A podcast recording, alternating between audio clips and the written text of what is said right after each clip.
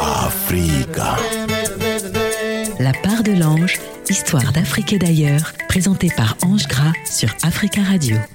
Chers auditeurs et auditrices de la radio africaine, je vous espère en très bonne santé.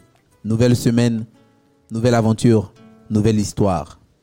Chers auditeurs, on raconte que les secrets sont des choses qui doivent être gardées dans le cœur et même dans les mémoires. Divulguer un secret, c'est trahir la confiance placée en soi. Il y a des secrets qu'on ne divulgue pas. Il y a des secrets qu'on doit enterrer dans son cœur. Mais qu'arrive-t-il si un homme arrive à trahir un secret ou arrive à le dire alors qu'il ne doit pas le dire? Chers auditeurs, cette semaine, nous ferons un voyage. Un voyage qui ira de secret en secret. Histoire d'Afrique et d'ailleurs sur Africa Radio. Il était une fois un pêcheur qui habitait tout près du château et fournissait un poisson à la table du roi. Un jour qu'il était sorti pour pêcher, il ne prit rien.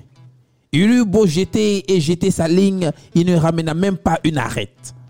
Comme la fin du jour approchait, une tête apparut à la surface de l'eau et lui dit, Si tu promets de me donner ce que ta femme porte sous la ceinture, tu attraperas tout le poisson que tu voudras. Chers auditeurs, l'homme ignorant que sa femme attendait un enfant s'empressa d'accepter.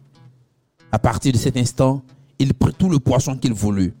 Quand il rentra chez lui le soir et raconta ce qu'elle, ce qui était la raison qu'il avait une pêche si miraculeuse, sa femme se mit à pleurer. Elle lui dit, Oh, quelle promesse as-tu faite là?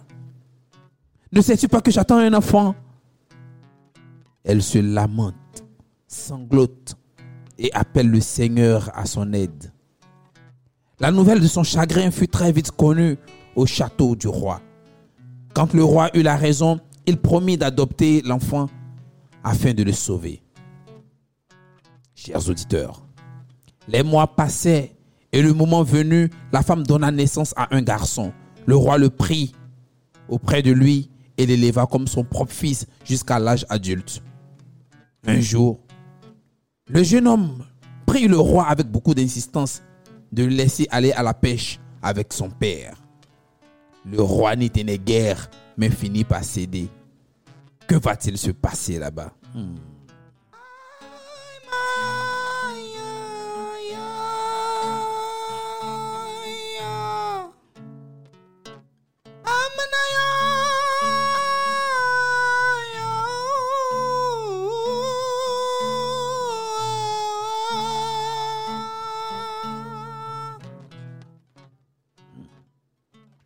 Le jeune homme partit et tout se passait bien jusqu'au moment où il revient à terre avec son père.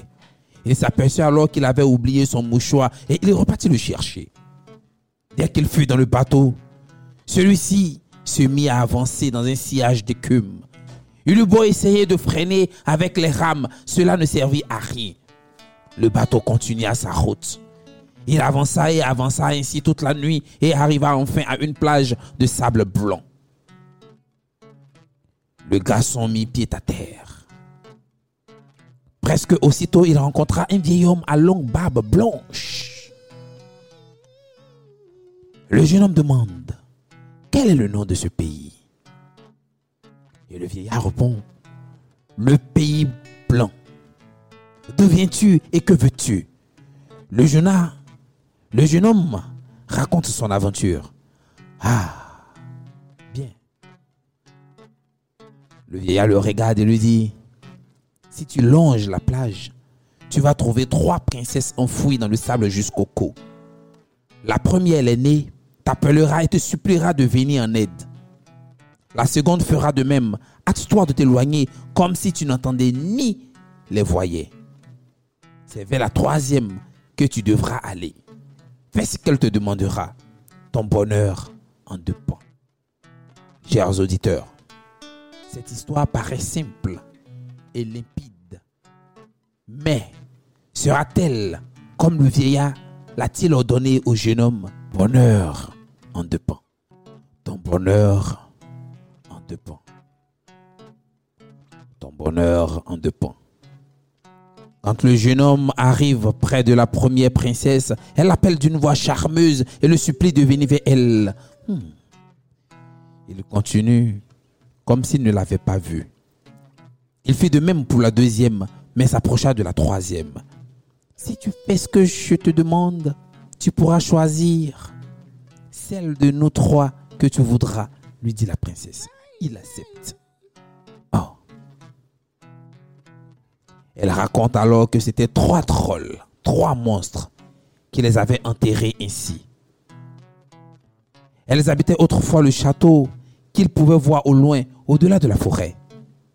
Rends-toi dans ce château et laisse-toi fouetter pendant toute une nuit par chacune des chicottes de ce vilain troll. Laisse-toi fouetter toute une nuit pour chacune de nuit. Si tu le supportes, nous serons sauvés. Hmm. Bien, lui dit le garçon. Je vais essayer. On va voir. Mawata, il se met en route. Amwa mamdia oh. Mamdia kade maunwa yeah yeah ma face ma yeah yeah L'entrée du château est gardée par deux lions. Si tu passes bien entre les deux, ils ne te feront aucun mal. Avance tout droit jusqu'à une pièce sombre où tu coucheras. Un troll entrera et te fouettera.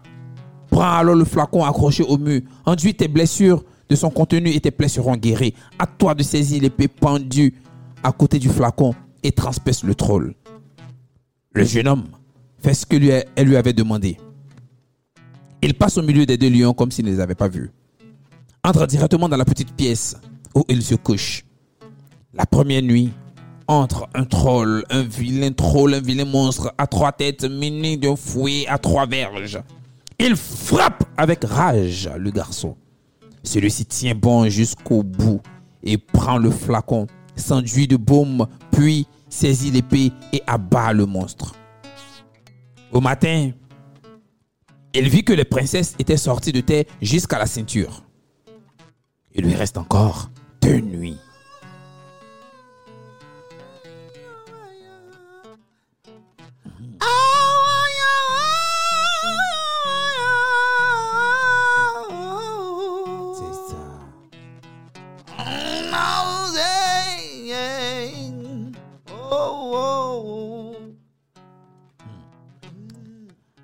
La deuxième nuit, tout se passe de la même façon.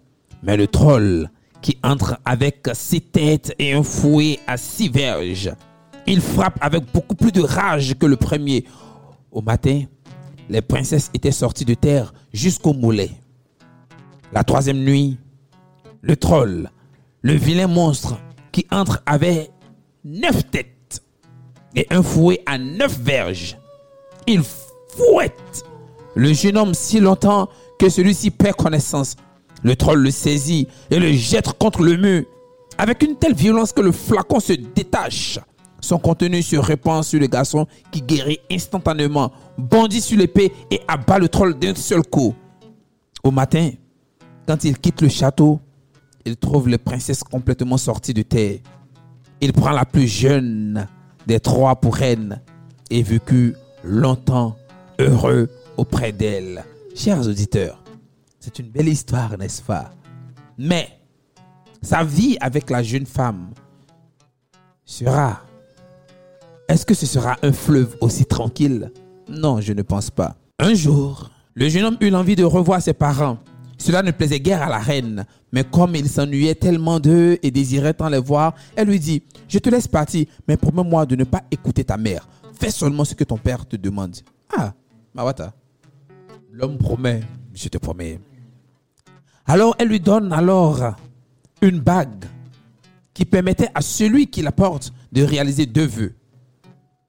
Il fit le souhait de se retrouver devant chez ses parents.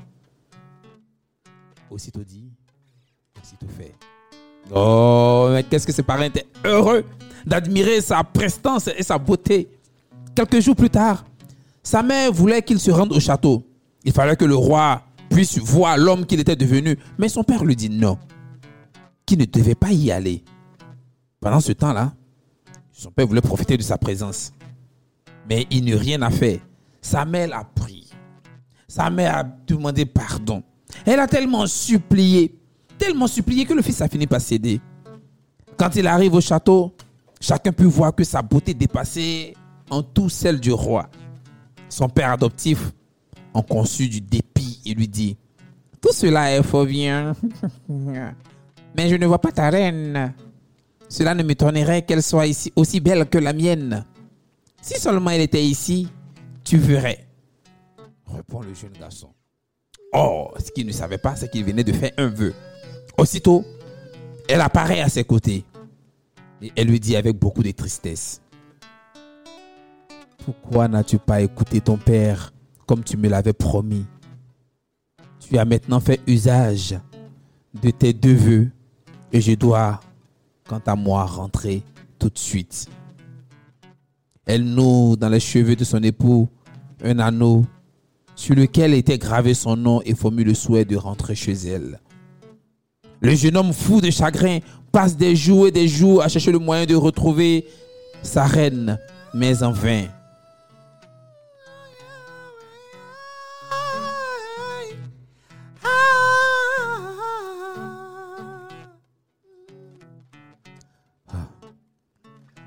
Dois trouver quelqu'un qui me dira où est le pays blanc. Je dois trouver quelqu'un qui me dira où est ce pays blanc. Où est-ce que je peux retrouver ma reine? Après avoir cheminé longtemps, il arrive au pied d'une montagne. Il rencontre là le maître de tous les animaux de la forêt. Et il lui demande, dis-moi, où se trouve le pays blanc? Bah, je ne sais pas. Il appelle les animaux, le demande. Si l'un d'eux savait où se trouvait le pays blanc, mais tous les animaux le regardaient avec un air béon, évasif. Il lui dit Non, non, on ne sait rien. Le maître de tous les animaux donne alors au jeune roi une paire de skis. Chausse-les. Tu arriveras chez mon frère, qui habite à 100 lieues d'ici. Il pourra peut-être te renseigner, car il est le maître de tous les oiseaux de l'air. Une fois là-bas, tourne les skis en dirigeant le pointe par ici. Ils reviendront tout seuls. Oh. Quand le jeune roi fut arrivé, il tourne les skis comme lui avait dit le maître des animaux et les skis repartent. Alors, il demande de nouveau où se trouve le pays blanc. Car c'est ça sa question. Où se trouve le pays blanc? Chers auditeurs, dans la vie, il y a des secrets qu'il faut garder. Maintenant, il recherche la route qui mène à chez lui. Va-t-il retrouver ce pays? Va-t-il retrouver sa princesse? Ou l'a-t-il perdu pour toujours? Le maître appelle tous les oiseaux en son nom du corps et leur pose la question. Aucun ne peut répondre. Longtemps après les autres, arrive un vieil aigle. Il arrive tout fatigué. Il était parti depuis dix bonnes années. Il ne savait pas non plus. Eh bien, lui dit le maître, je te prêterai une paire de skis. Ils t'amèneront chez mon frère qui habite à 100 lieues d'ici. Il pourra peut-être te renseigner car lui, il est le maître de tous les poissons de la mer. Va lui poser la question, mais n'oublie pas de retourner les skis. Le roi remercie et monte sur les skis. Arrivé chez le maître des poissons de la mer, il les tourne et ceux-ci repartent. Le jeune homme pose encore sa question. Où se trouve le pays blanc Le maître appelle tous les poissons, mais ceux-ci ne savent rien. Enfin, arrive un vieux poisson, un vieux brochet qu'on avait eu du mal à faire venir. Quand on le questionne, le brochet lui dit, je connais bien le pays blanc. J'y suis cuisinier depuis dix ans. Je dois y retourner très vite, car la reine dont l'époux a disparu doit se remarier demain. S'il en est ainsi, je vais te donner un conseil, lui dit le vieil homme. Pas loin d'ici, au cœur d'un marais, il y a trois frères qui depuis cent ans se disputent un chapeau, une carpe et une paire de bottes. Si quelqu'un possède ces trois objets, il peut se rendre invisible et aller où il veut. Tu peux leur dire que tu veux les essayer pour ensuite les partager entre eux. Ils finiront par accepter. Alors le jeune homme suit les instructions du vieux brochet. Il y va et trouve exactement trois frères qui sont en train de se disputer. Ça c'est à moi, ça c'est pas toi. Ça c'est à moi, ça c'est pas toi. Ça c'est à moi, ça c'est pas toi. Ça c'est à moi, ça c'est pas toi. Il arrive à les séparer. Et il prend les trois objets. Le chapeau, la cape et les bottes. Il les essaie et ça va. Alors il se met en route.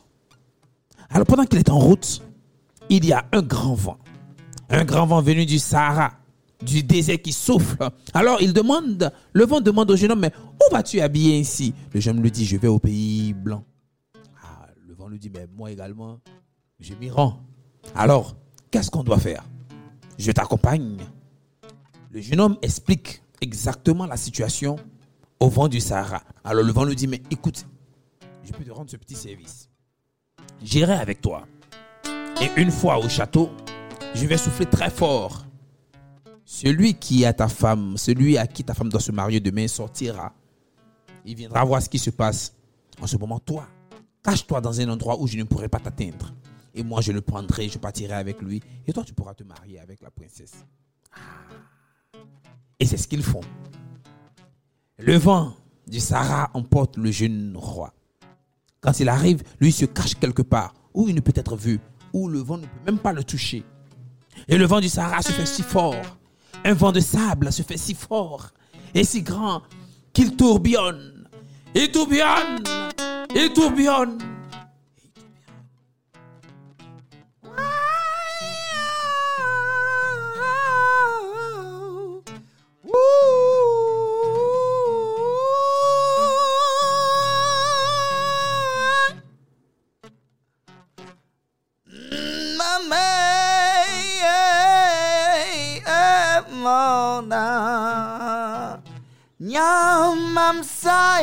Le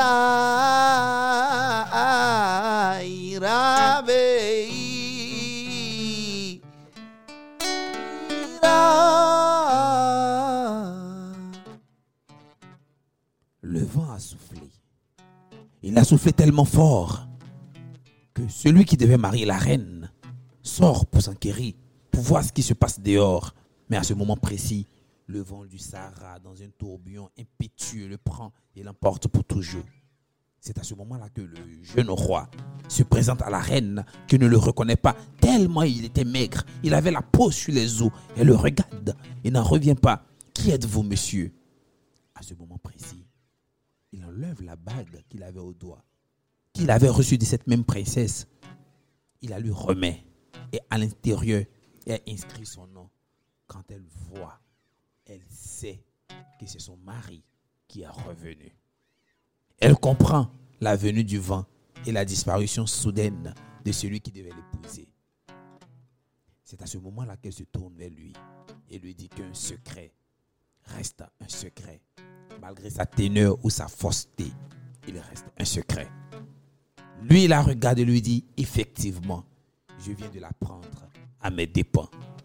Chers auditeurs, l'histoire nous dit qu'ils ne sont pas encore morts.